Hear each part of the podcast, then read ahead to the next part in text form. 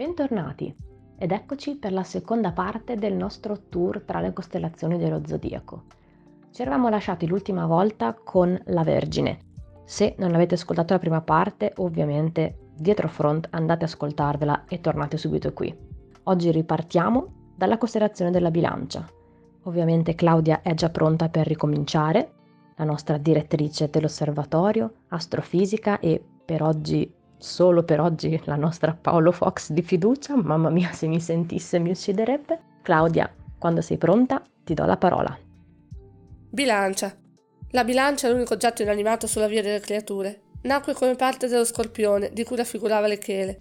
I nomi delle stelle principali, Zubene Genubi e Zubene Sciamali, significano infatti Chela settentrionale e Chela meridionale, Ripresa come costellazione a sé da Giulio Cesare, nel momento in cui gli astronomi raffigurarono ufficialmente la bilancia come costellazione a sé stante, venne naturale pensarla come l'oggetto in mano alla Vergine, dea della giustizia.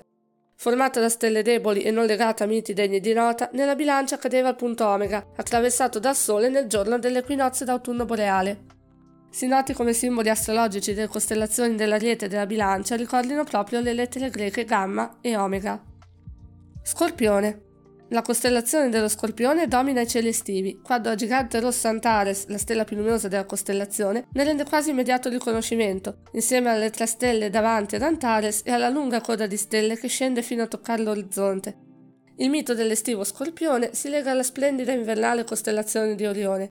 Orione era un grande cacciatore, ma purtroppo un giorno un incidente di caccia lo privò della vista. Questa gli venne restituita da un guaritore di cui Orione sposò la figlia. Quando cacciatrice Artemide corteggiò Orione, lui disse di voler rimanere fedele alla moglie per gratitudine e Artemide lo accettò. Ma quando scoprì che Orione in realtà corteggiava le Pleiadi, trasformate prima in colombe e poi in stelle proprio per sottrarle alle continue attenzioni del cacciatore, volle vendicarsi e mandò un gigantesco, velenosissimo scorpione a ucciderlo. Lo scorpione compì il suo lavoro ed entrambi furono posti in cielo come eterni avversari.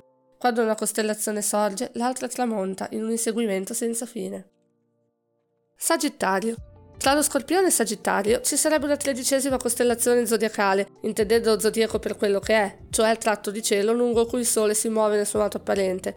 Nel suo moto il Sole attraversa anche la gigantesca costellazione dello Fiuco prima di entrare nel Sagittario. Ma siamo ormai abituati a considerare 12 le costellazioni dello zodiaco, quindi tralasciamo lo Fiuco e passiamo direttamente a Sagittario. Nel Sagittario c'è cuore della nostra galassia. Se potessimo vedere attraverso le nuvole di polvere dei bracci galattici, vedremmo il centro della galassia che ospita il buco nero supermassiccio Sagittarius A-Star. La costellazione del Sagittario è formata da stelle poco appariscenti, ma può essere semplice trovarla riconoscendo nelle stelle che la compongono, guardando a sinistra dello Scorpione, l'asterismo della teiera. La stella alfa si chiama Rukbat o Arlami, ma non è affatto la più luminosa. La più brillante è Caus Australis, parte dell'arco in mano Sagittario, Caos in arabo vuol dire arco, mentre la stella Nunchi fu battezzata così dai babilonesi ed è quindi la stella col nome più antico ancora in uso. Spesso scambiato col centauro Chirone, che invece è raffigurato nella costellazione del Centauro, secondo i greci che la ripresero dai Sumeri, la costellazione raffigura Crotus, figlio della nutrice delle Muse e di Pan. Crotus inventò l'arte del tiro con l'arco dava spesso caccia a cavallo e le muse apprezzavano la sua compagnia, cantavano per lui e lui le applaudiva. Furono proprio le muse a chiedere a Zeus di porlo in cielo, dove lo si raffigura impegnato a scagliare una freccia.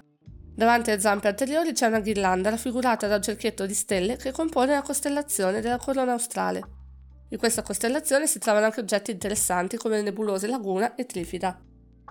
Capricorno. La costellazione del Capricorno è una delle più antiche, appare tracciata su tavolette babilonesi di oltre 3000 anni fa il tropico del Capricorno prende il nome da questa costellazione, perché il giorno del solstizio d'inverno boreale il Sole era allo zenit alla latitudine di questo tropico ed era nella costellazione del Capricorno. Ora il fenomeno per la precessione degli equinozi si è spostato nel Sagittario. Il Capricorno è una creatura mitologica curiosa, metà capra e metà pesce. Per i greci la creatura era da assimilare a Pan, dio della campagna con corna e zampe di capra. Pan passava gran parte del suo tempo a caccia di donne sonnecchiando, riusciva a spaventare la gente col suo grido particolarmente forte, da cui la parola panico. Il suo tentativo di corteggiare la ninfa Siringe fallì quando lei si tramutò tra le sue mani in un mucchio di canne. Mentre lui le stringeva tra le mani, il vento ci soffiò dentro, generando un suono incantevole. Pan allora unì le canne con della cera e ottenne il flauto di Pan, che per questo si chiama anche Silinga. Due volte Pan portò aiuto agli dei nel corso della battaglia contro i titani, la prima volta soffiando in una conchiglia e spaventando così i titani, poi avvisando dell'arrivo del mostro Tefeo, suggerendo agli dei di tramutarsi in animali per ingannare il mostro. Anche Pan lo fece, rifugiandosi in un fiume che tramutò metà del suo corpo in quello di un pesce. Il mostro Tefeo venne poi sconfitto e seppellito sotto il monte Etna, che continua a sputare fuoco a causa del respiro del mostro.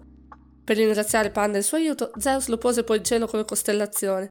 La stella alfa si chiama Jedi, dall'arabo capretto, ma la più luminosa, nonostante sia una costellazione formata da stelle piuttosto deboli, è Deneb al-Jedi, che significa coda di capretto.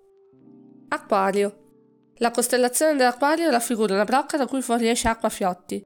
È una costellazione piuttosto grande, ma formata da stelle non luminosissime. La sua stella più luminosa si chiama Sada al-Sud, che significa il fortunato dei fortunati. Le stelle che compongono la brocca formano l'asterismo chiamato Urla. In questa costellazione si trovano alcuni ammassi stellari, alcuni del catalogo Messier, e due grandi nebulose planetarie, la nebulosa Saturno e la nebulosa Elica. E c'è il sistema planetario Trappistuno, con sette pianeti orbitanti intorno a una nana rossa, aventi masse simili alla Terra. Non c'è un mito preciso su questa costellazione, l'unico riferimento che si ha è che i greci riconobbero nel ragazzotto che tiene in mano la brocca Ganimede, il più bel ragazzo esistente sulla faccia della terra. Tanto bello che Zeus si invaghì di lui e lo fece arrivare sull'Olimpo, o tramutandosi in aquila o lanciando un'aquila a rapirlo. La costellazione dell'aquila è in effetti vicina all'acquario. Il fiato d'acqua cade nella bocca del pesce australe, la cui stella principale è Fomalhaut. Pesci. La costellazione dei pesci chiude il nostro viaggio nello zodiaco. È un'altra costellazione formata da stelle deboli. La sua stella più luminosa è comunque di magnitudine 3.6 e si chiama Alferg. La stella alfa invece si chiama Arliscia, il nodo, che sarebbe il nodo che unisce i due pesci, che sono infatti raffigurati fluttuanti in direzioni diverse ma uniti da due corde annodate. Il mito rappresenta un seguito del mito del Capricorno. Quando si nascosero tutti da Tefeo, Afrodite e suo figlio Eros si rifugiarono tra le canne del fiume Eufrate, ma quando vento fece frusciare la boscaglia, Afrodite si spaventò Evocando l'aiuto degli dei, saltò nel fiume. Due pesci apparvero e li salvarono. Secondo alcune versioni fuggirono in groppa ai pesci, secondo altre furono loro stessi a tramutarsi in pesci. In ogni caso trovarono la salvezza e questi pesci furono posti in cielo come costellazione. Si chiude così il nostro tour nello zodiaco. Abbiamo visto come le costellazioni ci tramandino racconti che le uniscono tra di loro. Quante ne sono state citate raccontando i miti di queste dodici?